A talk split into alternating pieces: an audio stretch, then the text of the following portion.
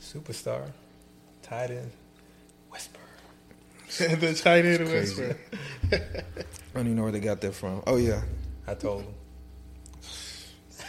it's like, what should you talk about? It's like, oh, let me let me list. Top of the list. Is, no, I'm just playing. it. I didn't say that. All right, guys, y'all ready? yeah. All right, let's go.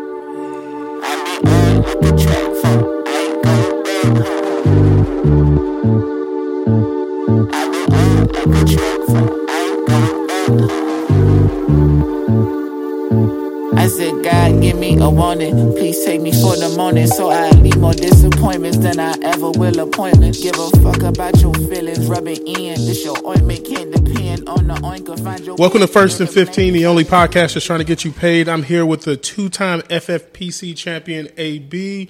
I'm also here here. with our dynasty guru, Dayo the Machine. Guys, I want to go through the news real quick. Not much news to come out this week, but I do want to talk about the Claypool injury. It seems like he'll be okay, but is it still relevant or irrelevant?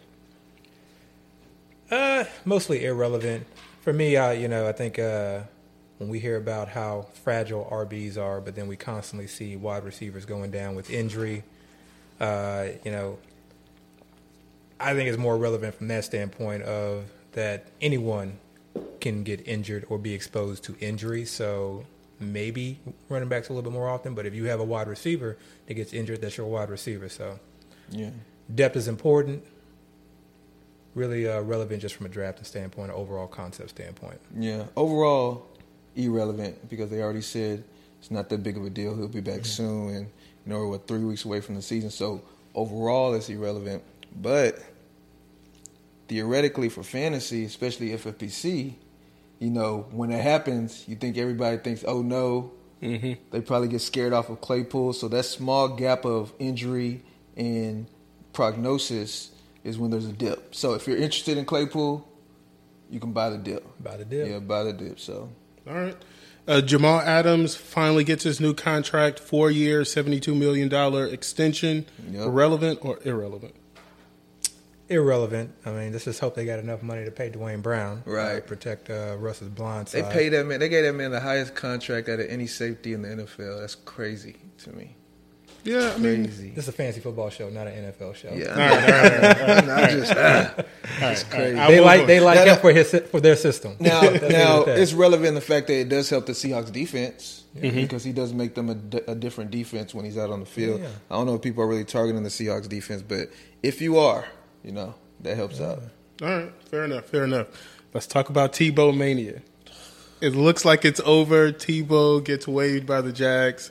Relevant or irrelevant? Waste of time, man. man, uh, irrelevant, but you know, n- nice to to know that he's not going to be on the team to potentially vulture any goal line touchdowns. Although I thought that was pretty far fetched. Still, you never know. right? Oh, fair enough. Fair Yeah. enough. Pass, man. Come on. Yeah, next, mo- next. keep it yes, moving. we, got, we got a long show. Don't got no time to talk about Tebow, man. All right, guys. I read a report uh, that during the joint practice with uh, Philly and New England, that Jalen Hurts actually outshined Cam during that practice. Is that relevant or irrelevant? Really? Mm.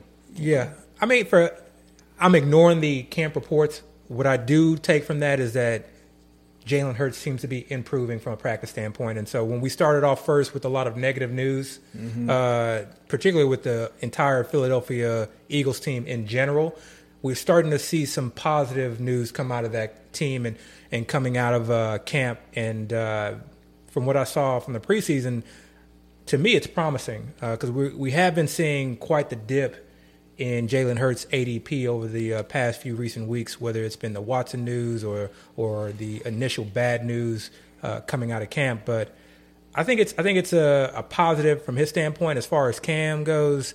Uh, to me, it's mostly irrelevant. It, it's it's hard to to really pull any objective information that's going to change or sway my opinion when it comes to that Patriots quarterback competition. Yeah, yeah. And y'all know how I feel about beat writers. I mean, one beat writer would say one thing, another beat writer would say something totally opposite. So I just kind of try to just ignore it and just kind of pay attention to the facts. Now I will say, if there is any merit to to what that report was, because I didn't even see that report, um, that's that's relevant to me because for me, I I do believe Mac Jones is going to get that job soon. You know how soon? I don't know. I wouldn't be surprised if it's, if it's week one. You know they they do say they're in a, a quarterback battle, and he looked pretty good in the preseason. I mean, it was he against the backups, um, but he looked poised. He, he looked like he he he was. I don't want to say a, a veteran, but he didn't look like a rookie. So I guess you couldn't say he looked like a veteran. So and, and y'all know I like Damien Harris. So if Mac Jones does get that job, that that's wheels up for Damien Harris. So relevant in that standpoint, um, I got Jalen Hurts in a few of my teams now with this dip. So that's kind of cool. Still a little bit nervous about it, but you know, if he's doing better, then I mean, that, there's nothing but help out a little bit. Yeah, it, it, it's just funny how quickly these ADPs have shifted Mm-hmm. in just a matter of few, you know, a few weeks. You know, initially we were, you know, screaming the praises and you know, and, and trying to beg people to to take Trey Lance. Right. Uh, and now I've just completely reversed course because his ADP has gotten to a point where it's just not palatable to take him where Yeah, he's yeah, going. yeah. So now, you know, you're getting guys like, you know, Jalen Hurts, who is a, a known starter, Right. who's going around the same area. I'm I'm definitely going to go Jalen Hurts over him because again, Yeah. Jalen Hurts has that Konami code upside too. Right. I mean, if anything, he you're looking at you know potentially Lamar Jackson uh, from 20, 2019. Yeah, yeah. You know, I- remember I how remember how you know Lamar Jackson looked his rookie year when he started the uh, back half of the season. Uh, very similar trajectory as far you know you know as far as starting off your career career wise, but obviously it's a different offense. I'm not saying that he's Lamar Jackson, but you definitely have that high rushing upside, and that's really all I care about. Right, right. I, I still like Trey Lance over Hurts, but when we were getting Lance, Hurts was going like two, three rounds Yeah. before Lance. Now they're going in the same place. So if it's a toss up, I mean, I'll take either or. Still would prefer Lance, but but Hurts is not a bad consolation prize at all. If I knew Lance was starting, I would I would take Lance. Mm-hmm. Yeah. Actually, I would just take whoever was left over. Right. But we don't know Lance is starting. We don't even know if he's going to start. And, and we've talked about it on this podcast.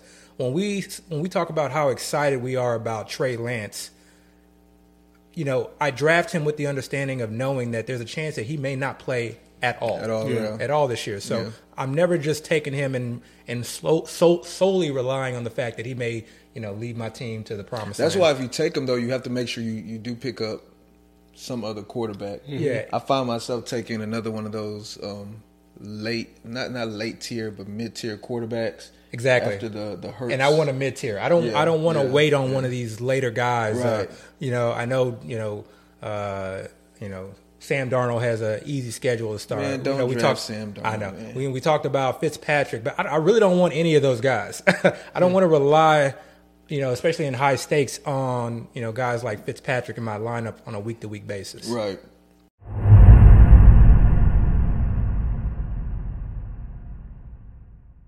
All right, guys, I want to do the injury report for this week. Uh, Dayo, can you give us our rundown on injuries and what has happened so far? So um, I I didn't gather all of them. So these are just a few I just kind of um, corralled. So Julio, he's been missing practice. He missed practice today. I don't even know what his injury is. Uh, just know he missed practice. Nyheim Hines, same thing. He missed practice for whatever injury, so he's out. Uh, Justin Fields actually hurt his groin. Um, I don't know if that happened in the game or in practice, um, but he didn't practice today. Um, Hollywood is still out. We didn't bring him up last week, but DeAndre Swift has had a groin injury. I do think he. They said he's going to try to come back to practice this week, but I haven't heard anything yet. Um, Chase, Chase Claypool, he had an ankle injury um, that we can speak on earlier. I mean later. Um, Amari still dealing with that ankle. Like they were hoping. He may he may play in the preseason. They Yeah, talking, he may they're saying may play, but also they, they're saying they're not quite sure yet. Um, Roby Anderson, he just had a hamstring injury recently. So Robbie. uh, Robbie, Roby, okay, my bad, my bad, Robbie. By the way, Anderson. I think I figured it out. It is Darrell, not Daryl. But keep going. How do you know it's Darrell? I've, I've been doing some research on it. I just You can't give down it the up. rabbit hole. Yeah. Oh, okay. All right. Um, Devin Funchess, who actually has been looking good with the Packers, um, hamstring injury. So he's been out. Um, and then AJ Dillon. Remember last week I talked about KJ, um, um, Kylin Hill, I'm sorry, that he was a, a injury away again because Aaron Jones was dealing with an injury. I think Aaron Jones actually came back to practice now. But AJ Dillon didn't practice. Kylin Hill got first team reps today.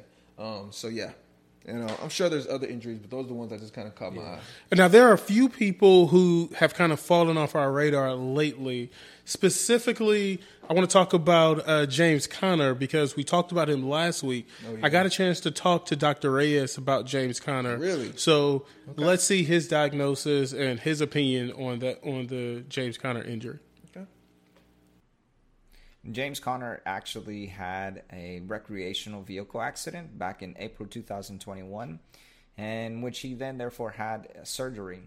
The reports show that there's actually called a turf toe type injury, and so we expect that to be more we call hyperextension of the toe. And so, whatever toe that was hyperextended, it does not say specifically what toe. Basically, the toe goes into hyperextension, um, possibly tearing some ligaments or fracturing some of the bones. To have it surgically repaired, that means that uh, something was repaired, or at least either uh, minimally invasive to just uh, debride it, so they're going to remove some tissue, um, or they need to uh, surgically repair. Um, he, most reports show that he is uh, now off the pup list after returning off the COVID 19, and then also being delayed in his practice return due to the toe. And so we're looking to see that uh, after a toe surgery, um, you're looking at a 8 to 12 month recovery period um, with ramped up strength conditioning and then agility after that. And so it's no surprise that there's a delayed um, return for him to practice, but we're looking to see that he returns in maybe one of the preseason games, uh, but definitely ready for week one return.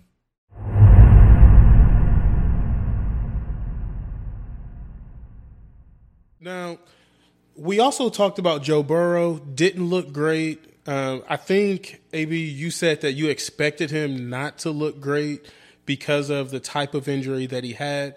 Dr. Reyes also talked about uh, Joe Burrow as well. He actually said he was getting through a mental thing with that today too. So Man, mental, he man, might come be on improving. he might be improving. But Let's see, let's hear what the doc has to say. yeah, what All right, all right, all right. Let's watch it. Joe Burrow sustained an ACL MCL tear um, in November 2020. He went on to have uh, surgery that same uh, month in, in November, and then uh, to repair his ACL is an MCL. So, uh, 12 months removed from there would then put him back into November of 2021. Nine months removed from there, especially from an ACL MCL repair, um, puts him around August 2021. So it's no surprise that they're making a big push for him to return week one. Most reports and then the video analysis from practices show that he is moving um, out of the pocket. He's making you know throws with that uh, left leg being planted into the ground itself. Um, and then moving into a specific direction. And so we're going to want to see that he continues to do that and also passes more criteria um, in, during practice to ensure that he is still making full recovery because full recovery from then would be from 12 months from there. And so he's going to be pushing for a week one return date. Most reports show that he is also uh, trying to push for that week one return date. You're going to be looking at preseason, they ramp up uh, some more activity during practice. Um, we may see him in preseason three, um, but looking to see that he gets into that week one return date from that ACL MCL repair.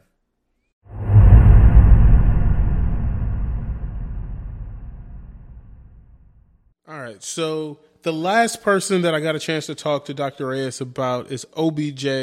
We haven't heard Odell. Odell. Odell, my All right. boy. Odell All Beckham right. Jr. Odell. Is he concerned about Odell? Listen. You know, I, I'm glad. I'm glad uh, you had a chance to talk to him because although I want to believe that he's going to return, I think we're all thinking that he's going to return to that New York Giants Odell. We really haven't seen that in a while. But it's not like his injury occurred like last offseason. It Yeah. occurred in season. A few games in season. And we're just, you know, we've seen the videos of him like running super fast on the treadmill. He didn't end up on the pup to start, but he really hasn't participated in practice. I like and, Odell, man. And I think is I think what's baked into his current ADP is the fact that he's in a, a primarily a run volume offense. Mm-hmm. Baker's his quarterback, you know, good but not great, not ex, you know, and that he's coming off an injury. But I don't think what what is baked in is the potential that he may not be 100% when he comes back. Again, that mm-hmm. may this may be a situation where we're just assuming that knee's going to be 100%. percent mm-hmm. We're assuming that it's not going to be eased in. Everyone, you know, everyone's worried about Saquon uh, as far as, you know, him being eased in, but we're not no one has the same concern or no uh. one said anything about Odell just yet. So Let's see I'm interested. Carlos got to Yeah, say, I'm, I'm, man. Let's see what Carlos got to you didn't like that? I even- ah, you didn't like hearing that? Not at all. Not at all. Not Sometimes at the truth hurts. Let's see what uh, Dr. Reyes has to say about it. Some of you may be wondering when Odell Be- Beckham Jr. will return to full practice and uh, play um, after sustaining an ACL tear. Well, he sustained his ACL tear on November uh, 10, 2020, actually in September, and then had surgery on November 10th. And so then, therefore, his earliest return to uh, play would be nine months from there. That would make it about August 2021 they're going to want to see that he passes all criteria past the nine months through the rehabilitation program itself and then through the strength condition and then through practice drills. And so you'll see that most reports that he is actually moving through practice right now and doing most practice drills but no contact. And so we're going to be looking that he's going to actually ramp that up over the next coming weeks in preseason and then looking for a return on week one. He's he is actually uh, moving forward without the pup list and and so they're going to be looking to uh, ramp him up for that week one return date. That would put him around 10 months um, away from surgery. So it's right around that timeline in which we see these individuals return from acl tears then we want to see, you know, month 11, month 12 to full recovery by then, and now they're uh, full into their season. So you're going to be looking at a limited role when he does first start. However, that is going to be ramped up barring any setbacks for him. So look for a week one return date for him.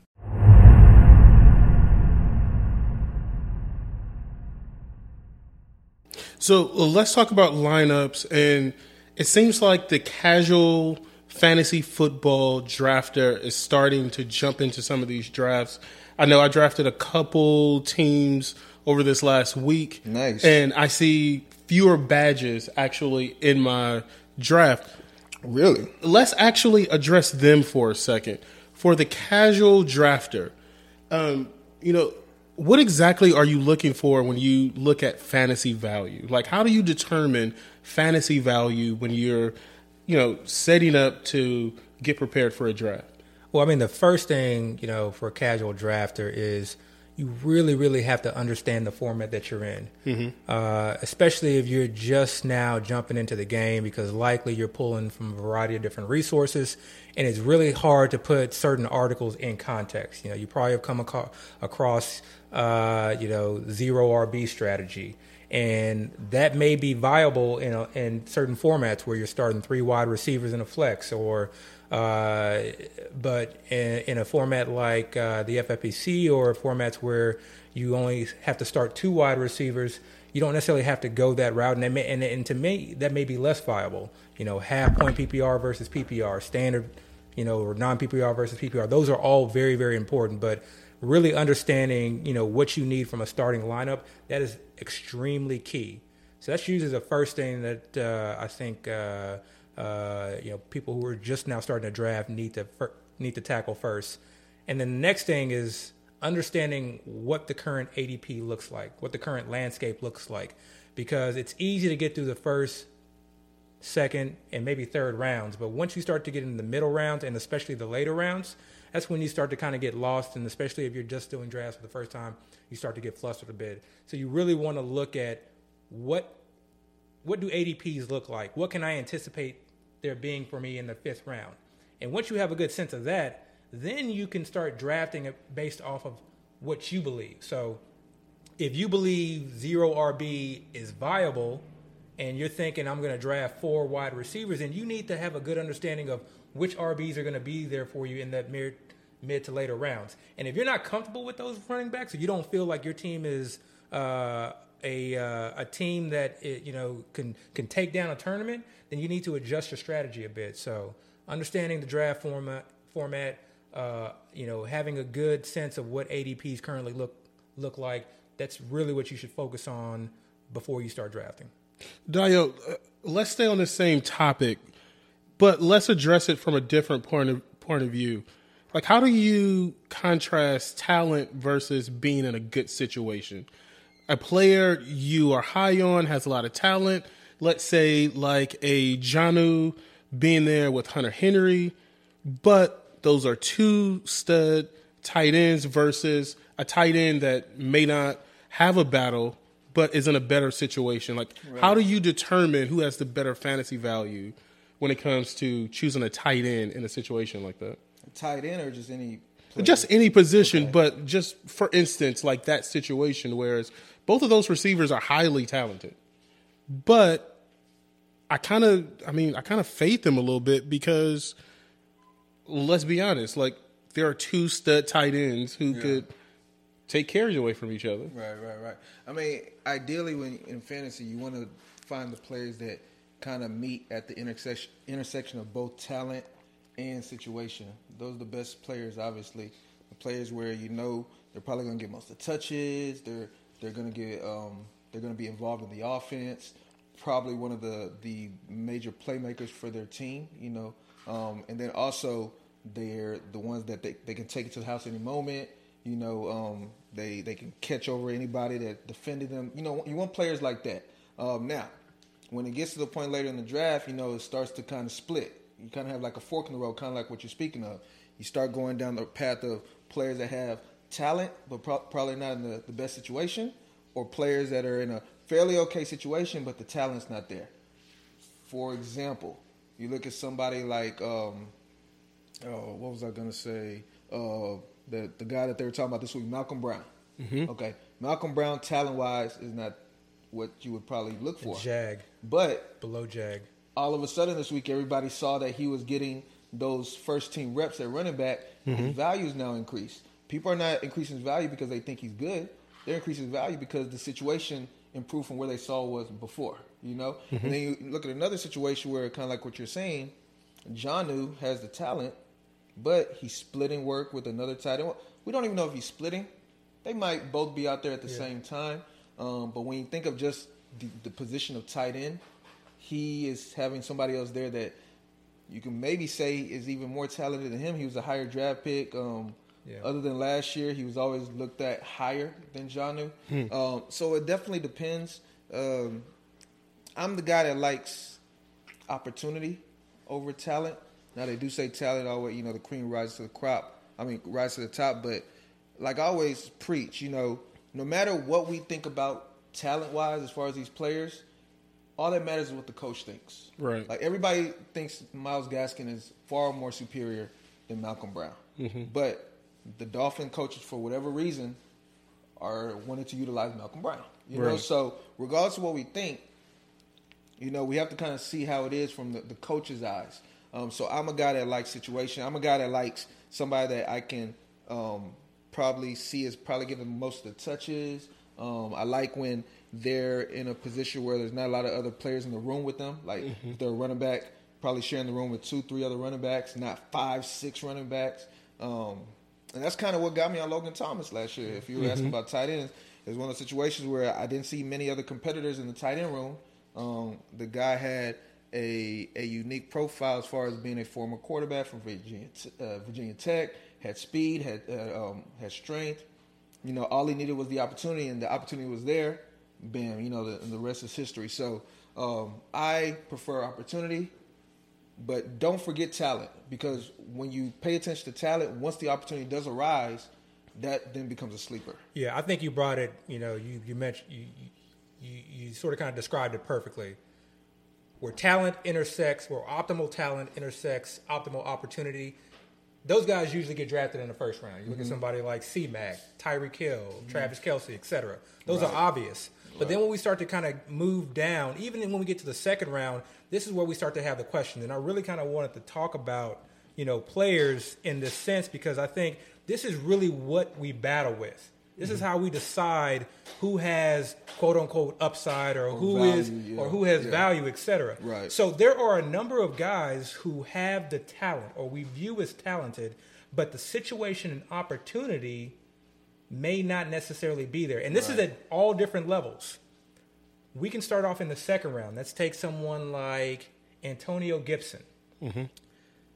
no one is arguing that Antonio Gibson shouldn't be going in the second round. Okay, I'm not making that argument. You want to take him anywhere in the second round, I'm not going to make that argument.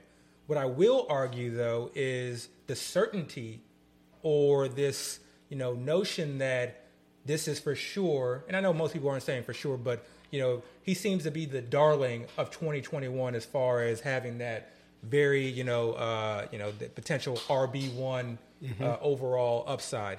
And when I see, you know, what his situation looks like as far as having J.D. McKissic on this team, the guy who caught 90 plus passes, and we do this in fantasy all the time. We gravitate towards the guy that we want to succeed. So we want J.D. McKissic to go away. We want Peyton Barber to go away. We want mm-hmm. all these players to go away because we want Antonio Gibson to be that RB one overall. And then we have something like what we saw in the first preseason game, and I and I get it. Granted, first preseason game, but we saw him come off a third down. And I understand he got three targets, only ran eight plays. I get all of that. Again, we're not arguing if he should be going in the second round. We're arguing can he be that number one overall? And in my mind, he would need to be a three down back. We always talk about these workhorses, workhorse back. So I'm not saying that that's for sure what's going to happen or that his role is not going to expand. Again, that's just a data point. That's just another piece of this four dimensional puzzle. Mm-hmm. But that's something that concerns me. And then you go to a guy like Nick Chubb. That's the guy to me that I've talked about on the show all the time. To me, his talent is at the top Right. you know but his situation is less than others but that's a guy that based on his talent based on that o-line based on everything that makes him successful i'm willing to take that challenge. When we get to the mid mid rounds a guy that i've been battling with lately because we've seen this wide receiver shift up one to two rounds and it's Yeah. making it very difficult to get a lot of these guys. Uh, kenny golladay he seems to be there in the sixth round early seventh round Remember, last year Kenny Golladay was going in the second round. Mm-hmm. Kenny Golladay was everyone's Terry McLaurin and Third C- round. third, Third round. round, yeah. yeah, he was everyone's CeeDee Lamb and Terry McLaurin. He was supposed to set the world on fire, Yeah. and we knew the talent was there. Okay, uh, and by all accounts, by all the metrics, he's a very, very good player, and he has all the attributes of a, an elite wide receiver. But we understand what his situation is. Okay, and so that's a guy again where like if you're in a large field tournament uh, he's someone I'm willing to take that shot on. Hmm. Because to me, he again, I don't think that he's going to be Steph Diggs, but I'm using that Steph Diggs comparison from you know someone you, we're just not quite sure about. We know that they're talented, but we don't. Hmm. You know, the the, the situation's a question mark. Hmm. Yeah. But if his situation improves, then that ADP and that value can significantly improve. So as we talk about guys, I think moving forward, we're always going to bring up this idea of talent versus situation and opportunity, and where do they fall on those scales, and that should kind of help us out as far as determining, you know, are we getting a player at value, or is this a player that we want to target, et cetera. Right, right. You brought up CeeDee Lamb. Have y'all finally caught up to uh, Hard Knocks? No. No, You know, let's pay no attention to hard No knocks. attention. Are y'all just saying that just because it's the Cowboys and we're not supposed to be watching Cowboys? No, uh, I just I, I literally have never watched Hard Knocks a day in my No, I watch Hard Knocks, but I'm not watching the Cowboys. I knew that, I knew that. Yeah, it's gonna. no interest whatsoever. All We just lost about thirty percent of our, our viewership.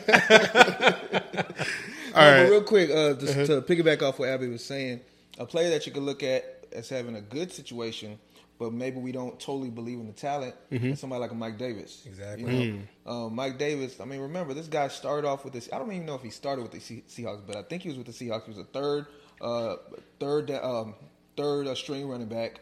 He then went to the Bears. Uh, I think they signed him to be the starter. Lost the job before the Yeah. season even started. I think that's when they drafted David Montgomery. Yep, yep, uh, yep. Ended up going to the the Panthers, and he was C Max backup, you know, and then he got the opportunity. You know, the rest is history. Um, but prior to even up since last year, nobody thought Mike Davis was anything special. Mm-hmm. Now the guy's being taken in the round four or five, you know, maybe late 6 Mm-hmm. Yeah. Um, and why is his value that high? Because of his opportunity. You know, Yeah. I guarantee you, if the Falcons somehow signed a, a running back that had talent, um, that was any threat whatsoever to Mike Davis, people would be second guessing um, Hmm. that Mike Davis pick.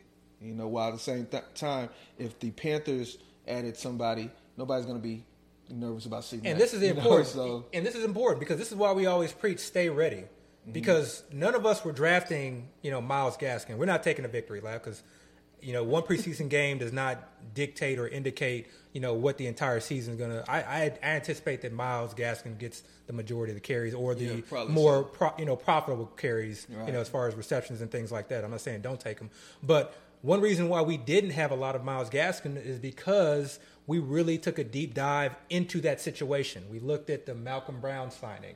You know, even though he's a Jag or just below average Jag, uh, we understood that you know They he's someone. also they also added Carlos Hyde. No, what am I saying? Um, they they um, they added uh, Gerrid Doaks. Yeah, Doaks. another rookie running back. To and they have backfield. Salvon Ahmed on the you Yeah, know, on the roster. You know, they, they I like put that, in a waiver claim for Kerryon Yeah. Johnson Yeah. when the Eagles kind of beat them to it. So you can kind of see and that. who's and who and where does this coaching tree arise? um, Belichick, yeah, Belichick. Right, you know, right. so oh, another thing, Running is back by the- The. Broncos traded in front of the Dolphins to draft Javonte Williams because they knew or they thought Mm-hmm. Yeah. for whatever reason the Dolphins were targeting Williams. Yeah. So, so you can kind of see they weren't sold Yeah. on Gaskin really being the guy. And this is why I personally don't, you know, buy into this idea of the running back dead zone. I don't just avoid uh, three or four rounds of drafting running backs because historically it's shown to be the dead zone. No, I go by you look at each running back and you determine does this guy have a high likelihood of busting? What does his situation look like? What is his talent like? Because I guarantee you, if if if Gaskins was super talented, I don't care who's back there, I wouldn't be worried, and I would be Right. taking him where he's going. He'd probably be going higher if he was talented. Exactly, If he was because you can so. basically Jonathan Taylor. You know, if you you know we saw you know Marlon Mack looks like he's back. I That's was wrong on that one. Yeah. Marlon Mack looks like he's back. He's so he you know, but Jonathan Taylor is so much talented that even with Mack, even with Hines, you're willing to take him in the Yeah. you know second you know second round for for us, but Mm-hmm. you're willing to take him that high because of the talent. So. Uh, you know, really understanding each situation and those running backs, I wouldn't say just completely ignore them. Take a deep dive in, figure out who you feel comfortable with. Now, now let me add one more thing, then we- we can move on. Yeah. Um, like I said, I usually prefer the running backs that have more of the situation, you know, the touch opportunity. But the later I get in the draft, especially in FFPC, when you start talking about round 16 Mm-hmm. to the end, I'm going with the talent. I'm going with the super high upside. That's how I define upside. Yeah, the super the Yeah. super high upside because those are situations where you know whatever uh, thing happens, and then those guys end up being in great situations, and then you, they already have the talent. So you're, you're it's a, again, it's like you hit the lotto. You know, Yeah. you don't want a guy that's not talented that ends up getting the job, and you're not even excited about starting him Yeah. because you think he sucks anyway. So the the late late rounds, I go with the high talent because that for me is upside. Um, but in the mid to late, I go with more you know situation. Yeah. So, so let's talk about upside a bit, but let's move to the quarterback position. Uh, this last week, I know it's preseason, but we got a chance to get a good look at these rookie quarterbacks. Let's go through, let's evaluate them a little bit. Which rookie quarterback really surprised you in a good way and in a bad way? I was very, actually, I don't want to use the term very, uh, but I like what I saw from Zach Wilson. Okay. And we've talked about Zach Wilson on the show, uh, Mm-hmm. and I have these, you know, you call it hedging all you want, but it's a contrasting views where I really like the talent of Zach Wilson. I felt like he had the most upside in the draft. I felt, you know, I don't like Yeah, that flick of the wrist throw yeah, that we like. I don't like comparing players. I know people don't like comparing players, uh, and I'm not saying he's Aaron Rodgers or he's going to be Aaron Rodgers. But when I think of okay, you know, just a light comp to give people We- an we saw idea. Aaron Rodgers. Yeah, I was We seeing Aaron Aaron Rodgers in the type of throws that he was making, in his mobility, uh, just in his moxie. I really loved what I saw coming into this year, and we understood the conference, et cetera, et cetera, in terms of you know some of the risks that were associated with that draft pick, but. I really like what I saw in that preseason game. And he didn't make any big spat, splash plays. We already knew he had arm talent, but I still love the zip that I saw on the ball. I love the accuracy. Mm-hmm. I love that he was not afraid to throw into tight windows. I loved his composure in the pocket. I really like what I saw from the offensive line, both in the pass and the run game. That gave me confidence that this offense can be balanced. And I mm-hmm. think as a rookie quarterback, you need to be balanced it's a little bit of a leap of faith uh, in a first-time OC, but understanding you know who this OC has studied under, mm-hmm. I had some fair of optimism coming in. So when you kind of put all of that together, I'm not drafting Zach Wilson. You know, and I'm talking about redrafts and best ball. You know, anybody's game, especially quarterbacks. But, I have him in a yeah, best ball. Mhm. Yeah, but in redraft, I'm not drafting him. But there are pieces in that offense now that before where I would not have considered. Now I'm considering. You know, we've I, you, you guys know. Yeah, you guys know I've always been on Elijah Moore. Elijah but Moore, mhm. yeah, Corey Davis, and I'm I'm not. I still would take Elijah Moore over Corey Davis just because again, getting back to that talent versus opportunity. To me, I understand where he was drafted. Y'all can keep sleeping on Corey Davis if you want to. Yeah, Go to ahead. me, what I've seen with my eyes, and this is I know this is very subjective, okay, Mm-hmm. but my own personal grade on Corey Davis is very very low, Okay. very very low. So that's why I just don't draft Corey Davis. It- to me, the talent versus opportunity is there's too big of a discrepancy there, too too too big a range. So I'd prefer a guy like Elijah Moore, where he may start off slow, but I feel like his talent will overcome his ability to separate. Mm-hmm. His, you know, the rapport that I think he's already building with Zach Wilson, at least based on, tra- you know, camp reports. I Mm-hmm. think that's going to be established. I think, you know, to me, Corey Davis is someone who has a very difficult job of just separating, and for a rookie quarterback, he's going to look for that guy. And I think they're going to scheme, you know, Elijah Moore open. But again, getting back to Zach Wilson, Mm-hmm. he was definitely, you know, my favorite, uh, you know, from this uh, past preseason. Yeah. As squad as it's kept, that receiver room is not that bad. You talking about the Jets? The Jets. No, But they still got no, it's Jamison not that bad. Crowder too. I like, Like, I like Corey Davis. Yeah, I like. yeah. I mean, Corey Davis was a top ten draft pick. Yeah. right? Yeah, but first keep- round not yeah, too long ago. I mean, I know it's been a long time, but he went to the Titans, who who was their who was the great quarterback they had? Right. What was the great offensive system they had? AJ Brown was just a beast to me. Mm-hmm. Like he's just an upper echelon Yeah, receiver. but if you so talk, if you talk to withstand. if you talk to people who like, I mean, I think I feel like there are different schools of thought in terms of that draft pick for Corey Davis because we keep bringing up that he's a first round pick, no, no, but a I lot of people I felt like it. he should not have been a first round pick. I got Mm. you. I got you. I'm just saying he ha- he has talent. You know, he has talent. He has the prototypical size, and from the preseason, obviously Zach Miller likes to throw him the ball for whatever reason. So you know, we don't know what's going to happen there. And he was their big offseason signing. If you really look at all the Yeah, contracts yeah. they gave out, they gave him the most money. Um, so yeah, I, I like Corey Davis. I like Corey Davis. I'm not saying I'm drafting him high. I'll take him at value. Um, I'll definitely take him in the best ball. Zach Wilson, I think, is a perfect best ball um, quarterback. So I like that call. Um, but I like Elijah Moore. I actually still kind of uh, like Jamison Crowder.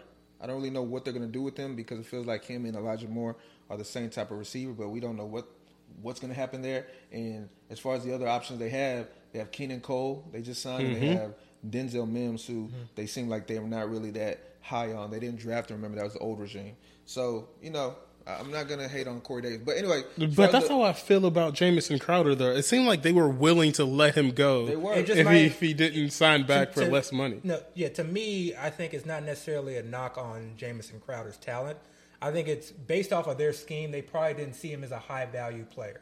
Hmm. I don't think that they're a team that's running a bunch of, or wants to run maybe a bunch of three, four Three wide slot- receiver- three receivers. Yeah, Yeah. so maybe, or even if they do, I don't think they view the slot receiver as the ideal. So I'm, I'm like, I actually see Elijah Moore as a flanker, as the outside wide receiver, and then he can kind Yeah, of can move that. around. See That's that. more what I see Elijah Moore as. I so I feel that. like he will be a starter regardless of the uh, but, formation they run. But Crowder has talent, you know. Yeah, I'll yeah. say that. We saw it just last Yeah. year. So you never know what happens. You know, talent Yeah. as long as the opportunity's there, talent can show itself. But as far as the question you had with the quarterback, That's what I was gonna say. Jets fans, we we have given you your topic. No, no, no. for this he's season. number first New of all, York, stand up. right. First of all, first of all, let me not get on my soapbox too long. But for a number two draft pick, Yeah. he sure is not talked about anywhere compared to No. the other quarterbacks Oh, yeah, taken yeah, in the first round. no. The number two overall pick, Mm, yeah. and there's five quarterbacks, and they talk about all other four ones except for him. So they need to talk more about Who Zach surprised you though? Um, so that's what I was gonna say. None of them surprised me actually. I, Okay. They actually all looked the way I thought they were gonna look. And I'll take it even further. Not just those uh, first round quarterbacks, but even the Kellen Monds, the um, Trask, and the Davis Mills. They all look fairly okay too. Um, now remember, Mond was just dealing with COVID. I think he had like four or five days of practice. Yeah. So you know he really didn't have that many reps, but he didn't look like he was out of place. Kyle Trask did okay. Davis Mills did okay. Um, and these are all rookies we're talking about. So they all looked good. Um, Trey Lance, he had uh, some high plays and he had some low plays, which is kind of where you would think Trey Lance would be. That's the reason why he's a project. You know, um, that's the reason he's not starting day one. But you can see what's in there. You know, you can see why they they coveted him so much. Justin Fields, you saw that composure, that same composure he saw. I mean, he showed when he was at Ohio State. So you know that wasn't a surprise. Trevor Lawrence, you look like you can kind of see he might have been a little bit nervous, you know, Yeah. um, but you can also see that once he he kind of settles down, he'll probably be perfect for that for that job there as far as being in, in, in Jacksonville. So all of them look good to me. Mac Jones, we already discussed him. Yeah. He looked pretty good. You know, Mac Jones looked. Actually, if I was to say which one looked the best, I'd probably say it's Mac Jones. You know, he didn't run as much. Y'all don't like uh, how Justin Fields looked? So yeah. So Justin Fields to me, uh, when he made those plays, number one, the plays that he made, I was not all that impressed with. You know, Okay. one of the wide receivers was wide The open. running play they were, they were against backups. The running play wasn't that. It was- there was either. nothing he just ran to the side Yeah. and ran in. I just So- saw flashes that that made me think, okay, I saw I saw nothing. I saw nothing, and it, and it changes. It doesn't change my ADP whatsoever. That's what I'm saying. It looked the way I thought he would yeah, look. it- but I didn't see any. I didn't. But I still I didn't see the Justin Fields of like you know the collegiate days of like oh that's why they drafted him. Mm-hmm. He looked very average to me. The plays were very average. Again, there was, he started to you know exceed if you want to even say you know use the term exceed against the backup defense. I was not very impressed with Trevor Lawrence. And this changes nothing about his ADP to me. But this is again, this is so this is actually one of those situations where, you know, when we look at talent versus situation, because I think it's going to surprise a lot of people. Like, you know, you know, I kind of went off on that. You know, Trevor Lawrence is the alternative to the Trey Lance if you missed out. But when I was, you know, grading uh, these quarterbacks coming out of the draft and then going back and watching film, I was not one of the ones who felt like Trevor Lawrence was like the easy number one overall Unanimous pick. number Mm. one. No, I did not. I, I, I felt like you know I, I could see why they would take him as number one, but you know I was hearing things that he is you know this generational pick. He's like the you know I didn't see Andrew Luck. generational pick either. I saw none of that. I saw none of that, and so actually what I saw when I kind of you know was reviewing his college tape was basically you know at least as from an inadequacy standpoint was kind of what I saw this preseason. Again, this means nothing because number one, the plays that they ran were very vanilla and likely, and I'm I'm I'm fairly confident that Urban uh, and Dan Camp and um, what's what's the OC's name? Um, is it? No, it's not Schottenheimer. It's one of those Seahawks. Yeah, he was with the uh, Detroit Lions. I don't know why I'm blanking on his name, Yeah. but I'm I'm fairly sure that they were uh, you know very vanilla and Darren didn't show. Bevell, was it? Yeah, yeah, Bevell. I'm I'm very sure that they didn't show anything. So I, I'm not really necessarily talking about the plays, but it's you know even that one play to Marvin Jones. Mm-hmm. I don't know. You, you can pro- that'll probably be the last time he's able to sit in a pocket for six seconds and be untouched. what you know, and, and he had and- all day. all day, and he just and it was like it was like he struggled going through the progressions, mm-hmm. and I felt like he locked in on him. And yes, you could see the arm talent there. You know, there was zip on the ball, and it was just you know he was able to get it to Marvin Jones, but you know didn't really like that. So Man, y'all being hard. They're rookies. again, I know they're rookies. rookies. What, what I'm first saying, preseason game. what I'm saying though is like that correlated to what I saw from a college standpoint. Right. But this goes again into the situation and opportunity. yeah, You know, so number one, he's not, you know, he's not running like, you know, Justin Fields, but he can run though. He can but he can run. Lawrence exactly, run, yeah. exactly. But he can run. So that's Yeah. what that's one reason why I like him. I also love the offensive weapons there. Mm-hmm. So I still am drafting him and still have the same optimism I had before Right. that. So it didn't change anything. Right. But in terms of like people who didn't like shock me, yeah, he was one. I will say this though, uh, the way he locked on to Marvin Jones, you damn believe I'm. I'm. I'm st- I like that. That to me it did change as far as you know how I'm going to be drafting Marvin Jones, and he's been talked about as you know, you know, definitely, you know, it's one of those situations where everyone's you know just take the cheaper guy. And I've talked about before, like I don't, you know, I don't believe in that necessarily, but this is one of those situations where yeah, I'm 100 percent taking the cheaper cheaper guy, especially given where he's going in drafts. Man, y'all know that preseason doesn't do nothing to me. So I know, we know, we know, that, does, we that know. doesn't really matter. Yeah, um, we know. Again, they they all look good to me for rookie quarterbacks, first, First game, ever yeah. NFL experience. None of them look like they were just like backups. Though. totally they were playing, off. They were playing but, but, backups. but historically, there's been a lot of instances where these rookies come in the preseason, they just don't look good. Yeah, You know, because yeah. they're it's their first time. You know, the lights. You know, they're under the lights. They're on TV. But we felt like this was going to be a good QB class. We did, out, We did. so- And, and so far they're not disappointing. Is all I'm no, saying. no. Right, and again, right. what they've done in training camps and OTAs and all the reports we've heard has way more weight and way more precedent than what is going on, you know, in preseason. I think you know preseason, especially that first game. I think coaches are really just saying, okay, let's line up appropriately. Let's avoid these stupid penalties. Like Right. let's you know let's like let's just get the basics down. And I love what I heard from Urban Meyer. Mm-hmm. We got to pick up the pace. I felt like we were too sluggish. I want to move at a quicker pace. I love that. Kelly offense that was the biggest thing that I took from that that that game. Mm-hmm. We want a quicker pace. Right. Love hearing that from a coach. Yeah. So we talked about rookie quarterbacks. Let's talk about rookie receivers. I never feel good drafting rookie receivers. How do you guys evaluate rookie receivers, and are you really drafting them? I like. I don't trust a rookie receiver. I'm sorry, I just don't. each situation is has to be evaluated independently. Yeah. Mm-hmm. And we always say that. everything in context. Yeah. So the reason DeVonta Smith goes where Love he him. goes is because you know when you look around at the competition of targets, there aren't many, especially from the wide receiver position. So that's why, and, and then obviously, you know, maybe some of the uh, the high, you know, the, the Justin Jefferson, you know, hype uh, or what he did was able to do last year makes people a little bit more comfortable. But then you see guys like Jaylen Waddle, who were who was drafted ahead of him, go much late, and that's again because you're looking at talent versus situation and opportunity. So I think you just got to be careful. You know, these are perfect guys to draft late in drafts. These are lottery picks, in my opinion, because they can their talent can overcome, like you said, the cream can rise to the top. Right. But then also, you know, one, they're one injury away from really being relevant. Yeah. And one guy we talked about all the time, Rondale Moore. Mm-hmm.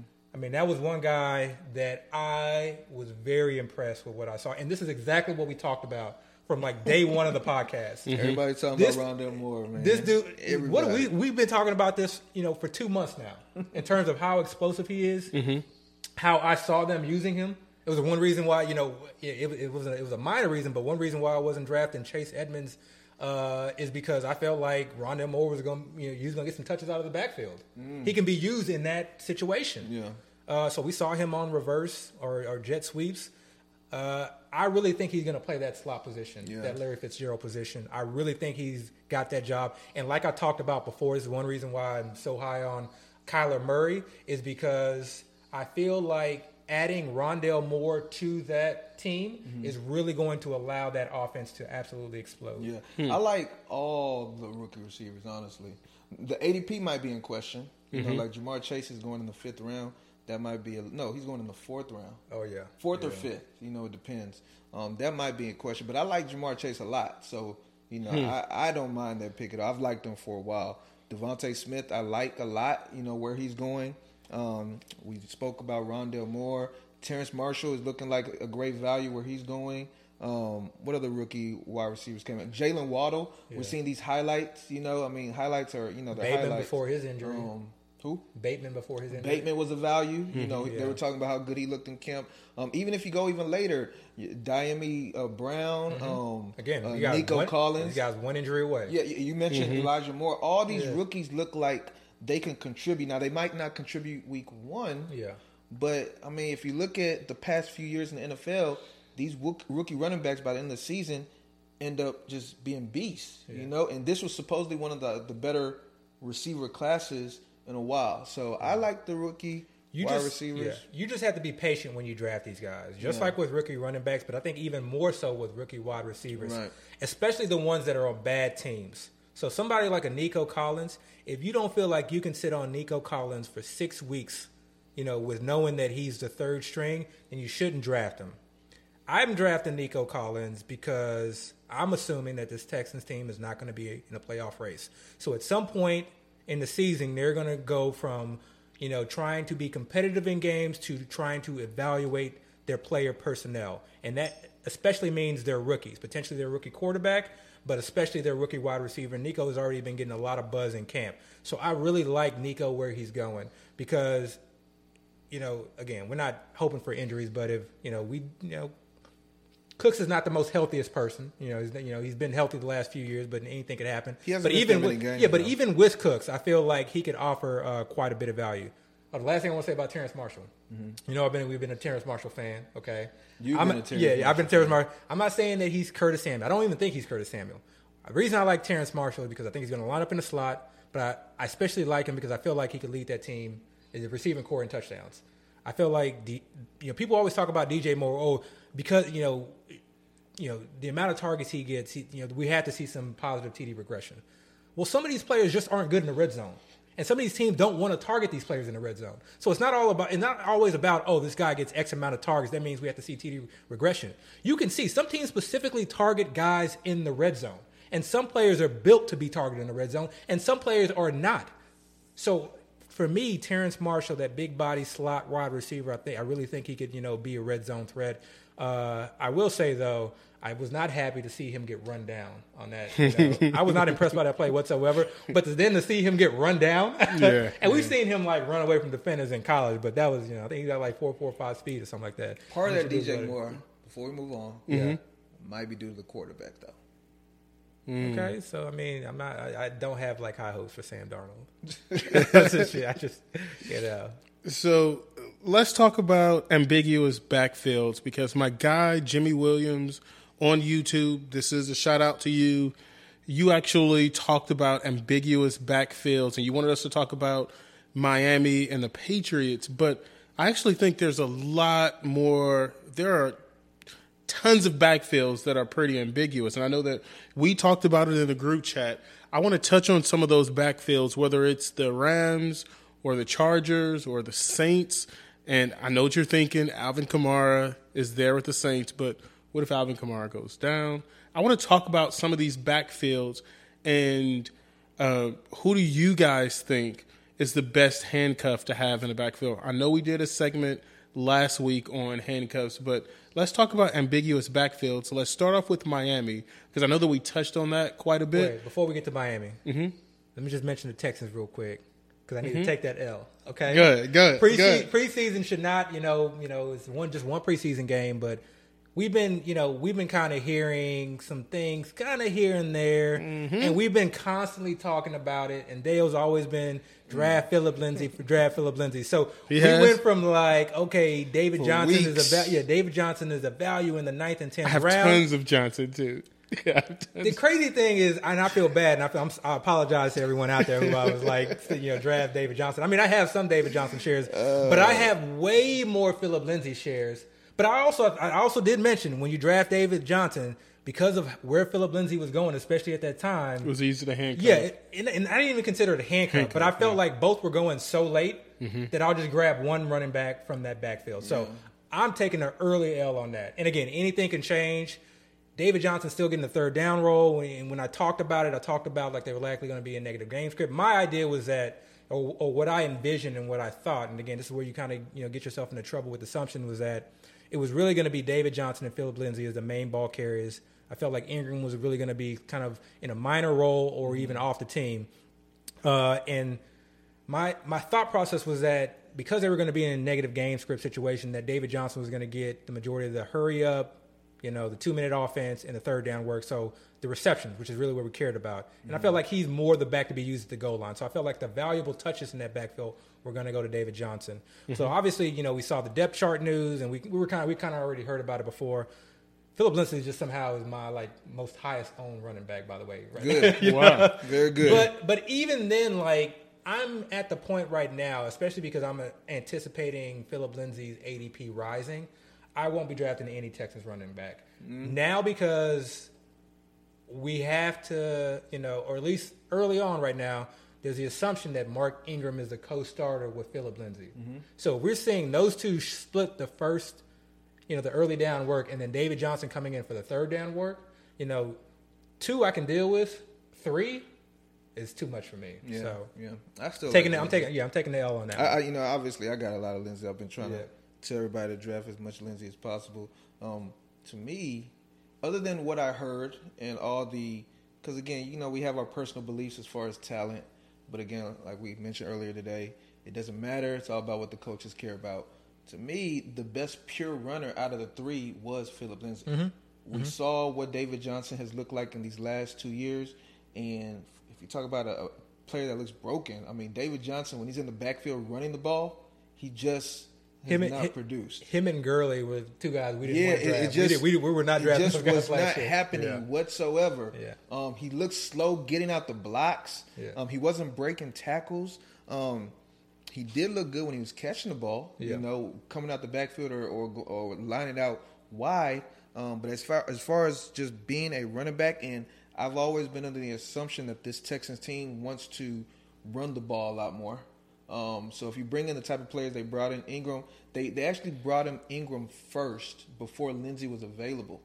Lindsay was tagged. I don't know if it was a transition or the franchise tag by the Broncos, so he wasn't even available.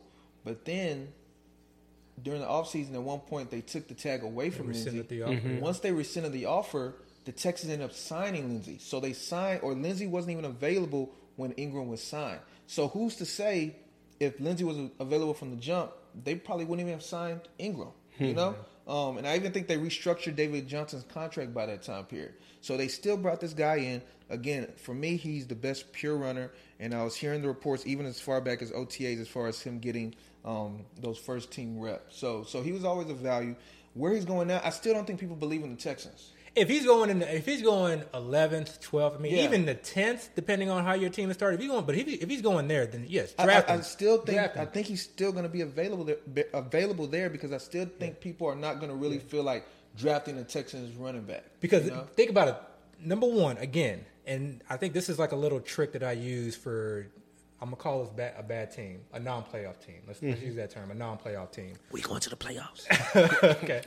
But that back half of the season, that's when they get into player evaluation mode, mm-hmm. especially in a rebuilding franchise. You know, whether we want to call them rebuild or not, but that's when they get into player franchise mode. So these veterans, it could be the littlest thing. It's going to be you're sitting out this week, mm-hmm. maybe two weeks. Okay. And again, Ingram and David Johnson are already older backs anyway. Right. So over thirty both of them. Exactly. So if you can get Lindsay in those double digit rounds, and I guess now's the time to do it. And you know, we've we've mentioned Lindsay before on the podcast, Mm-hmm. so you should have been getting him anyway. I'll take a partial L. No, I'll take the full L. I'll take the full L. But uh, yeah, if you can get Lindsay now, just again, he's one of those guys you just kind of hold on to because all it's going to take is one of those guys to be removed from the equation. Mm-hmm. Okay, and now you got your Phillip Lindsay that you had in Denver Broncos, and he was being drafted a lot earlier than the 11th and 12th And round. all those guys do have injury concerns. Yeah, they all got injury concerns. Now, as far as the other ambiguous backfields, you have your you mentioned the, the Patriots. Let's talk about the Patriots So, for a second. The guy I'm high on, and we've talked about him already on the show, Yep. Damien Harris, who I didn't watch the game, but You were high on him early too. Yeah, yeah, but apparently, I guess people felt like whatever happened in the game made his value improve. Mm-hmm. Because I'm seeing all these tweets as far as rocket ships up, you know, the stock market graph going up. Something happened in that game. I, I don't love know. that emoji, bro. Yeah, I, don't, I don't know. So, uh, Yeah, I don't. Yeah, I don't, so I Damien Harris is there. Uh, Sony Michel is still there, and that's a guy everybody Mm-hmm. expected to be moved at some point, Or if cut. not made the team. Um, but he's still moving. Now, with that being said, It doesn't make sense for them, for, for them to move him though, because if Damien number one, Damien Harris hasn't been the most healthiest back, but if Damien Harris goes down, then who's filling his spot? Don't well, tell they, me well, Rhamondre. they, have, they, they have other guys. They have other guys, and I haven't. They have other guys, but not other guys that play that early down role. Actually, they do. They do. I haven't got to him yet, but they do. Don't say Um, Rhamondre Stevens. I'm not gonna say him, but um, Sony Michel. But here's the thing with Sony Michel. He was playing into the third quarter of that Patriots preseason game. Usually, a guy from historically in preseason game that I've seen, guy that's typically in the plans for the team as far as being uh, a high end player, is not playing into the third quarter. You Right. know, it's not like he's a young rookie or anything like that. But anyways, they have him. They have James White. But the other guy they have, and they talked about it, or I talked about it on the show I was in on the Go District yesterday with Shelly. Um, they have J.J. Taylor. He's a small guy though. J.J. Taylor, he's a special he- teams he's guy. small as in height. He's not small as in He he he is not, he is not an in between attack. He is not going to be. he- He's he not going to replace Damien Harris. He was running that way last year, and they gave him a lot of carry. They gave him a fair amount of carries. All I'm saying, he's, He's there. scat back. He's there. He's there. He's not a passing down back. But what I'm saying is that, like, the, I think the reason that they're not just giving away Sony Michel is because they want a legit RB two. Okay, I mean that's fine. I'm just saying backup there's, running back. there's guys there, and then Yeah. of course there's Rhamondre Stevenson who he ran a long play. I guess scored I two did that touchdowns. literally at the end of the game. Like, did not did not even matter. I did that was Yeah, like so, inconsequential. So um, yeah, he's there. So the guy for me is still Damien Harris. I'm not wavering. I mean, y'all know y'all know me. Nothing in this preseason can happen that's going to really sway what I, I Yeah. see and anything. So so that's that. Now Well, I let mean, me, yeah, let me say. So, it also didn't change anything for me because Yeah. also who we saw playing with the first team was James White, Mm-hmm. and James White has been the forgotten man, and he's like one of the last running backs drafted. Is in a he? lot I of think he's still being taken like Well, I mean, you know, 13th okay, round, you- maybe? You, know what I mean? He's Yeah. he's going no, he's going later than that. Yeah, way yeah, I feel later. he's going way later than that. So he's playing with the first team, and then again, if you're looking at Mac Jones starting, well, now you got a non-mobile quarterback, Mm-hmm. and again, this is why I'm so high on D'Andre Swift. When you have a non, and when I mean non, when I say non-mobile, I don't just mean non-mobile that they're like a you know the Konami codes. I also mean like non-mobile in the pocket. Some quarterbacks can really move in the pocket. They may not run, but they can really move in the pocket. Right. Stafford is kind of like that. He wants to be a throwing quarterback, but he can move in the pocket and maybe a scramble a little bit here or there. But he mm-hmm. really moves in the pocket because he's mm-hmm. really looking downfield. But when you have a non-mobile quarterback, they're gonna sit in the pocket for a little bit, and their reads aren't there, dump it down, especially in this offense. So James White, you know, I think has has just been a value uh, in drafts, and and that's one reason why I don't have a lot of Damien Harris. And it's it's just Yeah. a it's it's a personal preference when it comes to drafting Yeah. because I'm not saying that he's not a value in the eighth to ninth to tenth round, but he's not the type of running back that I'd like to draft on my team. He has value. And if I'm in a pinch, if I go zero RB or what, what have you, et cetera, or he like falls to round ten, yes, I'm going to take him, and maybe I'll use him here or there. But he's not the running back that I'm like, okay, yeah, I want that guy as my RB too. I think you're sleeping on Damien Harris, man. I just want, I, think I want, both of y'all look, sleeping on I want a running back that's not just going to run on first and second down. I want a I running back that's going to be able to catch passes. I'm not sure. I believe he's going to only be a first and second down running back personally, Okay. but but I mean, So that means uh, that offense would have to literally change everything that they've done I mean for the they, last decade. they they kind of have to. I mean they they're bringing in a new quarterback. I mean Cam How do they have to? They don't have to. Brady's gone. The offense to me was Brady. Everybody knows. Okay, so the Mac Patriots Jones is Brady. The pa- Mac Jones. No, stop. Mac. Jones- No, Don't no, I say mean, that. I mean Don't he's, say the- that. he's the replacement. Not. Brady. He's the replacement, not from a talent standpoint, that but up. I'm a nobody's a true replacement for Brady. We all know that. Brady is his own offense. You know. Look, so what, what I'm not is. saying that his talent is anything like Brady's. What I'm saying is that they brought in Mac Jones.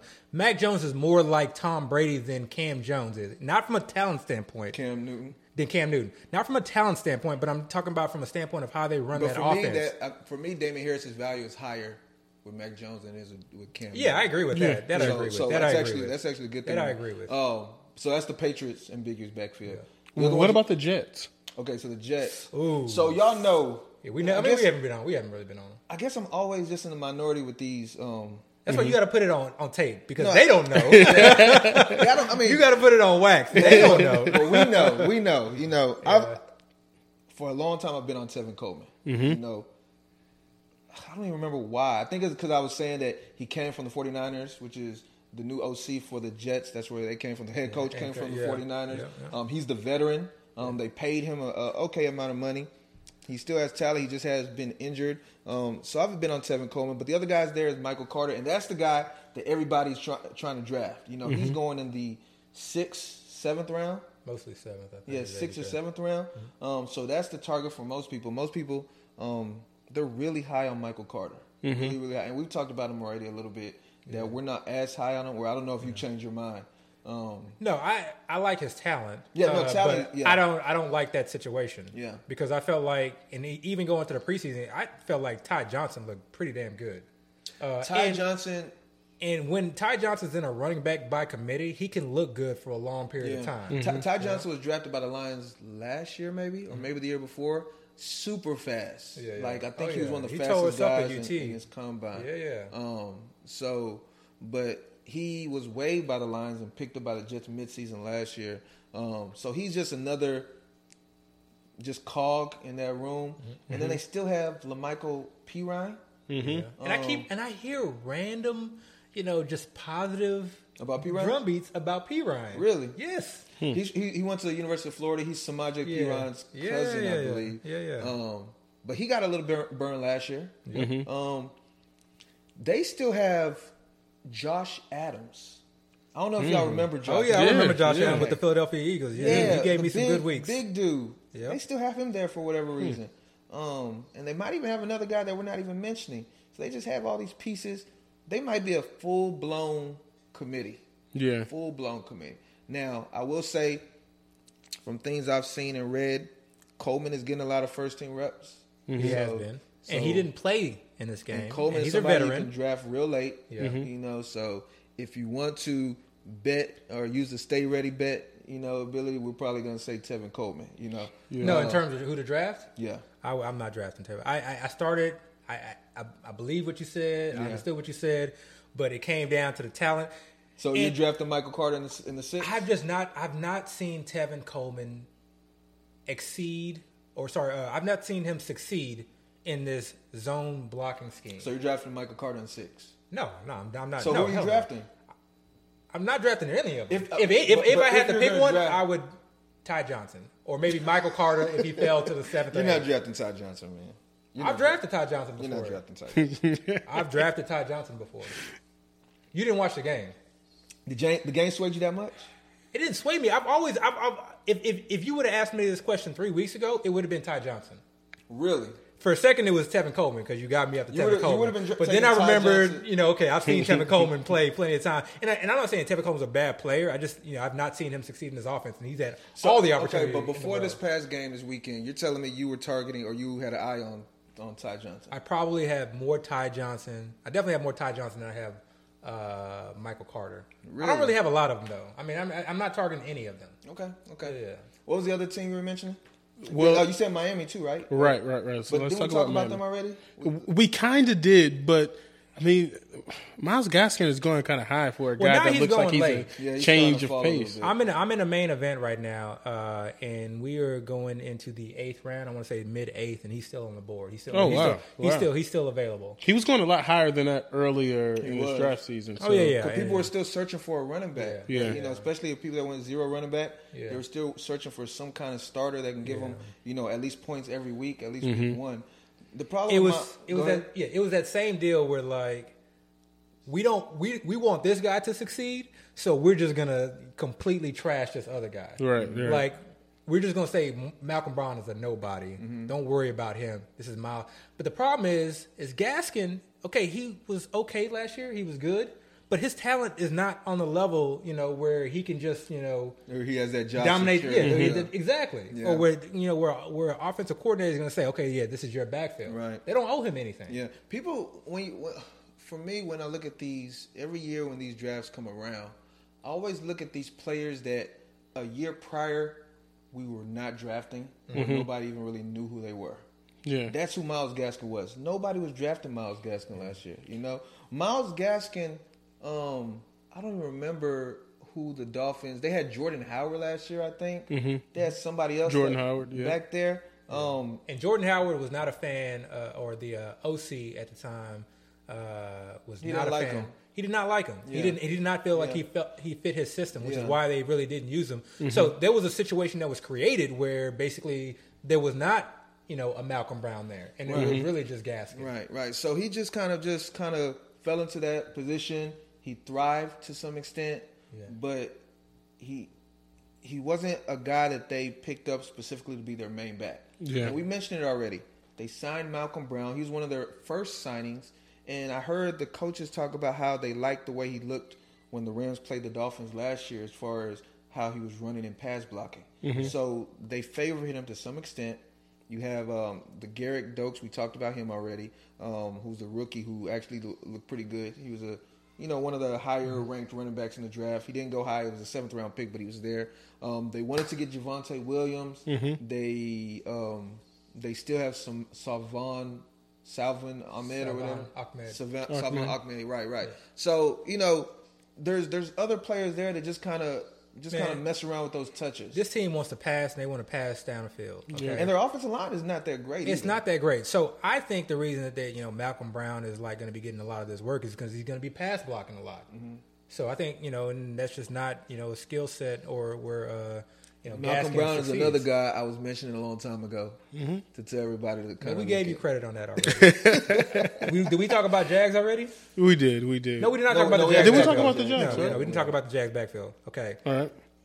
this is where no, I mean, yeah. it's, it, no, okay. It's We've just talked one- about the Jags it's before, one, though. Mm-hmm. one, it's just one preseason game. Okay, I literally just I really don't want much of Travis Etienne in the fourth round. Okay. I really don't even want him in the fifth round. Okay, Is he going in the too high. fourth? He's going in the fourth or fifth. I think Wow. he, you know, especially for people who who who go zero RB Okay. because they think you know the talented guy, you know Percy Harvin role, receptions, etc. He's like I think the perfect zero RB target. But I see him go in the fourth round or at the very least early fifth. And whether you want to look at depth charts, whether you want to look at beat reporters, whether you want to look at the first preseason game, whether you want to even listen to coach speak, everything has basically said and shown that James Robinson is going to be the lead running back. But that also, like you mentioned before, Carlos Hyde is going to get some touches as well. And then Travis Etienne is going to be kind of mixed in here or there not as a third down back. Okay, he's not going to be the third down back. Mm-hmm. So his touches are going to have to be designed. But how many design touches is he going to get? You hmm. know, from a standpoint is of him being fantasy viable. I just cannot touch him in the fourth round. I, want, I don't even want him in the fifth round, to be quite honest. I, I have one to two shares just to say, okay, you know, just in case. But I think people view him as, that- you know, people view him in the same light of Javonte Williams. And I would rather have Javonte Williams if we talk about Broncos backfield. I'd rather have Javonte Williams because people view him as that running back that, okay, you know, you just got to be patient, and then towards the end of the year, he's going to take over the uh, the lead job. I don't see it that way at all. I think he has a role, and that is his role for this year. And I even think, again, he was one of those guys where I've said it before, and I'll say it again. Like I was not impressed by his college tape. Okay, he was in a very good offense, running through wide open lanes. He had a very athletic, quarterback who was running RPOs. Teams were worried about the pass game, and they were worried about the quarterback specifically. They, you know, and so he was either you know, uh, you know, one on one with linebackers. Uh, or just you know in open space. Well, yes, in open space against a linebacker, he's going to be able to do some great things. Yeah. And if they can scheme and they make him a focal part, maybe he'll have some value from that standpoint. But there are a lot of talented pieces in this offense, and this is the NFL. So you know, drafting him in the fourth round to me is just is is t- it's hard to swallow. Yeah, so you wanted to also talk about the Saints backfield as an ambiguous backfield. I did. Oh no, you did. No, I didn't mention the Saints. Somebody put it Oh, into we can, we the can talk group about it if y'all Okay. want, but I didn't mention. To, Okay. to me, it's not really that ambiguous. Kamara is the guy. Kamara's the guy. Like he's the guy now. If you want to talk about the depth behind him, Mm-hmm. everybody right now is under the assumption it's going to be Latavius Murray, and I say it as if it's not, but it most likely will be Latavius Murray. But there's a few things you just have to kind of be aware of. Number one, the Saints do have an out in that Latavius Murray contract. Latavius Murray is older, 31 or 32 years old. Um, he doesn't have a great, great skill set. He's a bruiser. He's strong, uh, okay speed, but it's not something that you can't replace one way or another. They just added Devonta Freeman, who who's somebody who, in two years ago, you would look at as more talented than L- Latavius Murray. Um, I, I wouldn't be surprised if they decide to get rid of or move on for Latavius Murray. That's all I'm really saying. Um, I would be I would be shocked. no, no, no. I, I wouldn't be surprised at all. I would all. be shocked. Um, the guy that was there that I had my eye on for a while was Stevie Scott. He played college. He's a rookie from Indiana. They actually just waived him, um, so I guess ignore that guy. But the other guy they're talking about this week is this Tony Jones guy that um, he looked pretty good when we were here on Saturday. We were saw, seeing him kind of run a little bit, so he looked pretty good. Um, and again, Devonta Freeman's there. They're not going to keep all of those running backs. Somebody's got to go. I think I think uh, both Latavius and Freeman remain on the roster. So they might get rid of Tony Jones. But but all I'm saying is, with that out, you know, NFL is still a business. Mm-hmm. People are trying to save money, and Kamara, they just paid Kamara last year, so he's making a good amount of money. Do you want to invest all that money in Kamara and then still pay Murray when you can get rid of him, still get that same production as a backup? I. I I wouldn't be surprised if the Saints do it. Now, with that being said, I don't think it's ambiguous at the moment. We know what it is. Yeah, this is this is why I think Latavius stays on the roster. Okay, uh, I think that they are really going to harp on running the ball and having their running backs be involved significantly in the pass game. I don't really see Kamara getting more carries or significantly more carries because he's just not that type of running back, and they want to keep him fresh. They, this team still has playoff aspirations, so I think that they just didn't have somebody that was behind uh, Latavius Murray, and they wanted depth. Understanding that Michael Thomas is hurt, Drew Brees is no longer there, that they may be more run heavy. They needed depth.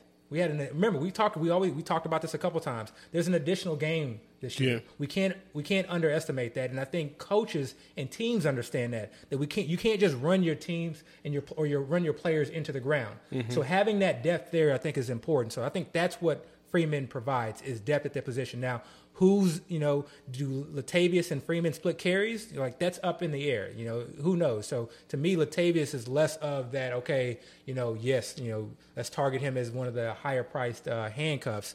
But the other thing that I think went under the radar was that I think there was a comment or a quote, and I can't remember if this was from the coach or the beat writer, but they mentioned that one of the reasons they brought in Freeman is because they had to take Ty Montgomery and move him to wide receiver.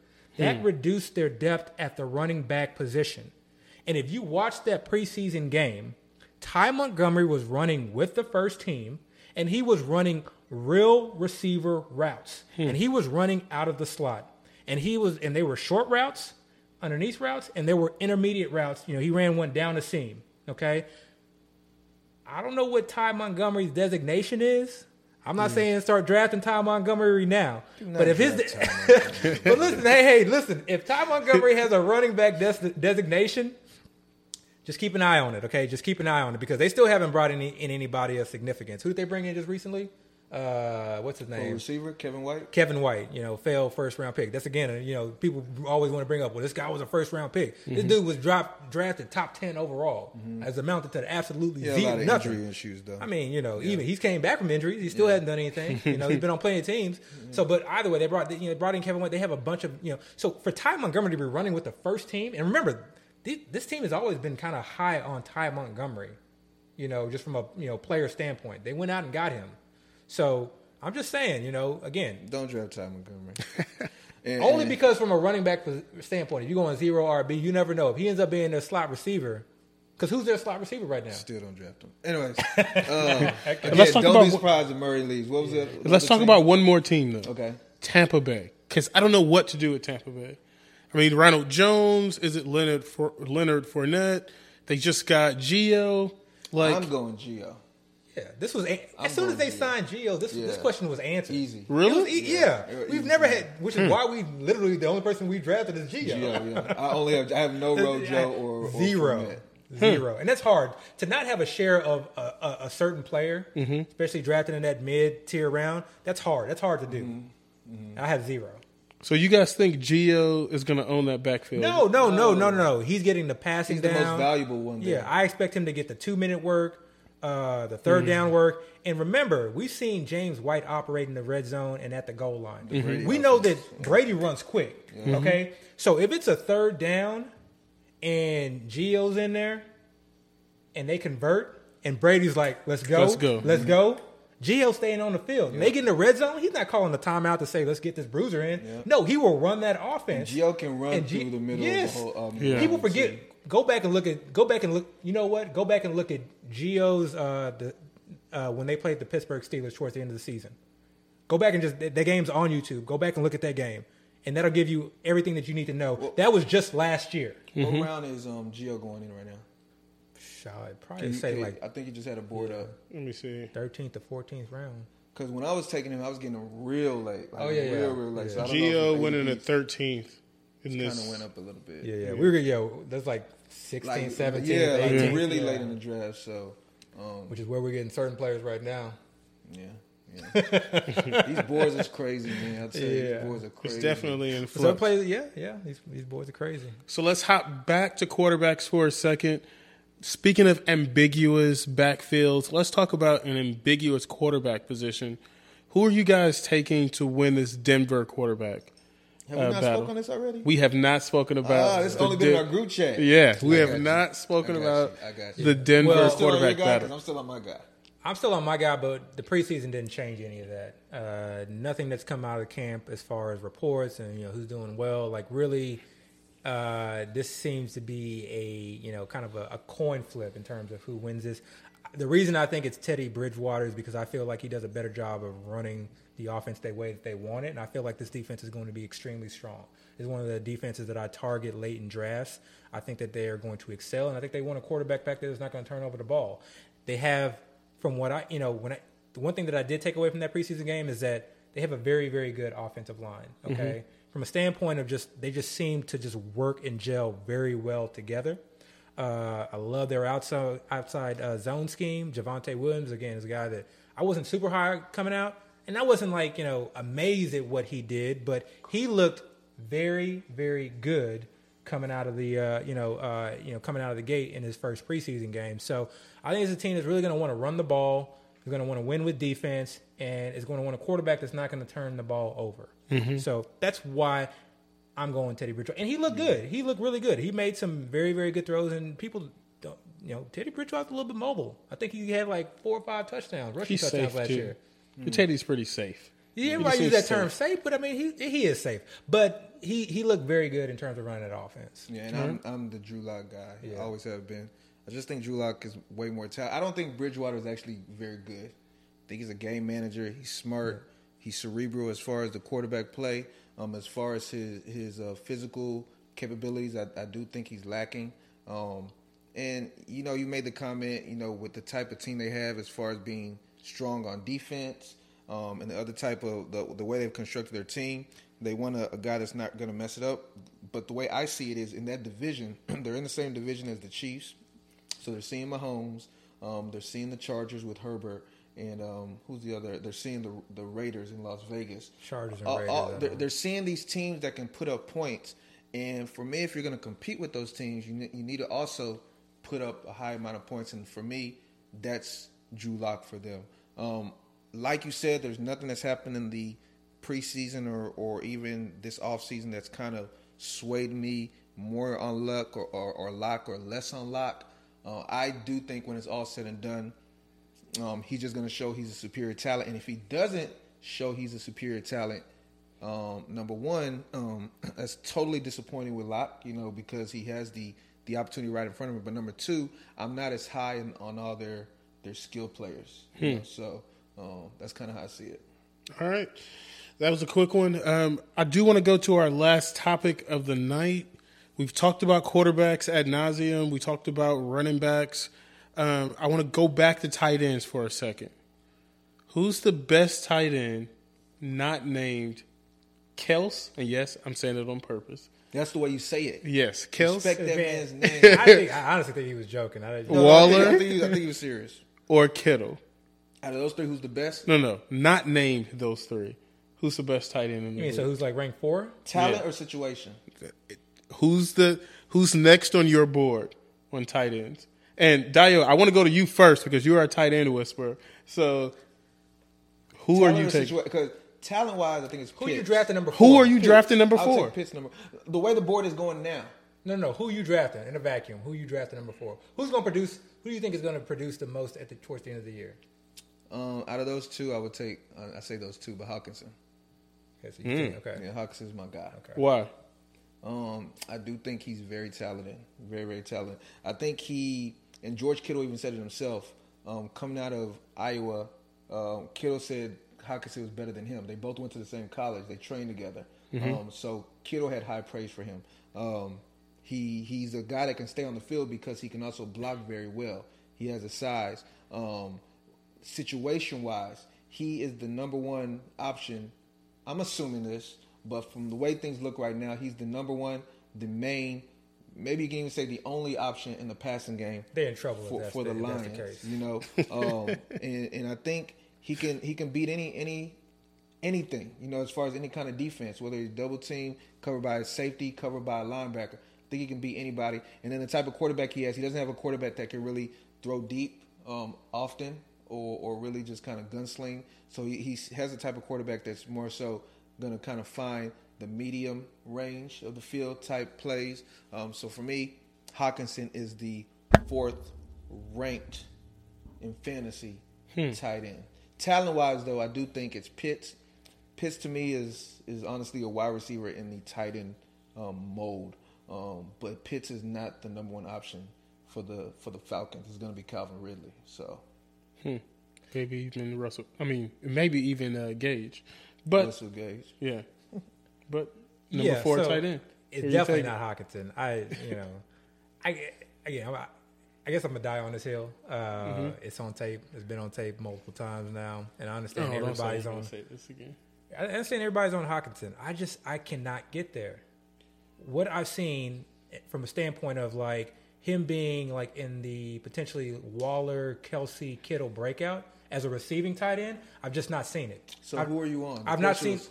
Was, question was who are you on? I just want to say why Hockenson. I'm not on that guy. It wasn't. It wasn't bash Hockenson. it's, It said, not who are you bashing on? Hockenson, but I think Okay. I also think I also think too that like we're going a little bit overboard with the Detroit Lions receiving corps. I understand they're not great. I understand that. I understand that they're not as bad as Saints. Mm-hmm. Saints got the worst. Yeah. I think Receiver they might, corps to they let- could probably compete for that title. yeah, but Tyrell, you know, don't be surprised if Tyrell has more targets. Okay, I wouldn't be shocked if Tyrell has more targets. Okay, I know Breshad Perriman has shown in the past, but I, I, I think that ship has sailed. Okay, unlikely. Uh, but I think their running backs, you know, with the combination of Swift and Jamaal Williams, uh, you know, see a significant amount of targets. And I think I do think Hawk- Hockenson gets the targets, but I just think they're like I don't think in terms of him like being a game changer or someone like you want to like build your offense around around. I don't think he has that receiving skill set. Okay, So who he's a great tight end. So who are you on? this is like you're going long I on don't- I yeah. went on Hockenson. Who, who are don't- you? Number four. I mean, I would have to say Pitts. Okay, uh, where just because this is a situation You where think he's the, the number four? Like when the season's over, he's going to be fourth. Not about where you're drafting him. Yeah, when the season When the is season's over, over, gonna you think he's going to be? I think it'll be. Mark Andrews. Okay. I think we Okay. maybe see a resurgence from Mark Andrews. But I mean, I, if I had to bet, I would put Pitts. Okay, but if you ask me like my gut feeling, my heart, I'd probably say Mark Andrews. But I don't own a lot of these guys because it's just a Right. lot That's of not the question. Though. Right, the question right, was who was the fourth one after those You three put me on the guys. spot and all. Yeah. Yeah. So you're taking Mark Andrews at the end of no, no no at the end of the season. You believe that Mark Andrews' total receiving yards, touchdowns, Just, fantasy just points, fantasy points. Just Fantasy Fantasy points. points. He's yes. gonna be number four. especially in non-tight end premium. Tight end premium is where it gets tough Why does that change anything? Because he's not a receptions guy. I think he's tight like a, premium. Oh, is okay, okay. He's a catches. yardage touchdown. That's guy. a point and a half. Yeah. Okay, all right, Yeah. all right. That's Some fair. tight end premium leagues are two points for tight ends. Yeah, but I think Hmm. I think I think you know from a touchdown standpoint and from potentially a yardage standpoint, you know, I think he could definitely you know uh, equal Hockenson from a yardage standpoint, but from a touchdown standpoint, he could easily double him from a touchdown Oh, wow. standpoint. Easily double him. No one's saying that. No one, I mean, no one's betting Detroit's going to be this elite offense.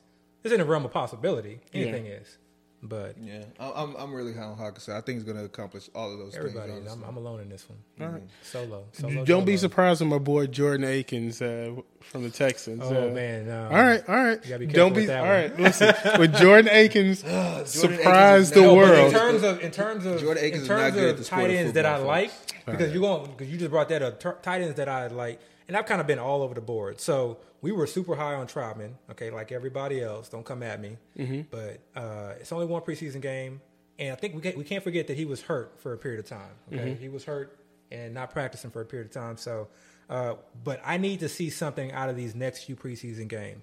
I was so disturbed by what I saw that I went back to go look at Jimmy Graham's second year preseason.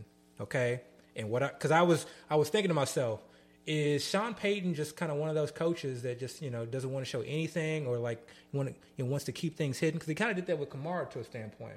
So I went back and looked at Jimmy Graham's you know season two preseason. Dude was getting targets and he was getting YAC.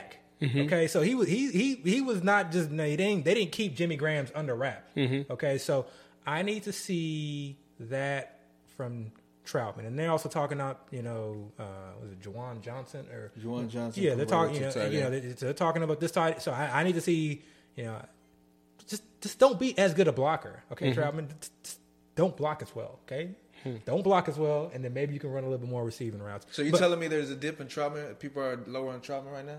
Oh, there's So- definitely a dip. There's definitely a dip. Oh, I need to get in some drafts. Then. There's definitely a dip. There's definitely a dip. So, I need to but some but drafts that is quick, something then. that I that I that I do want to see. Uh, but in terms of like you know who I'm targeting now, Mm-hmm. um, Jonnu Smith. Just leaving it at that. no, no. I, I think we need to end this show. If we're going to end it with John. All right, guys, that's it for this week. What this is episode what twelve? Episode twelve, man. So we're moving through them. This is episode 12, first and fifteen. Please like, rate, subscribe, Right. Yes, sir. I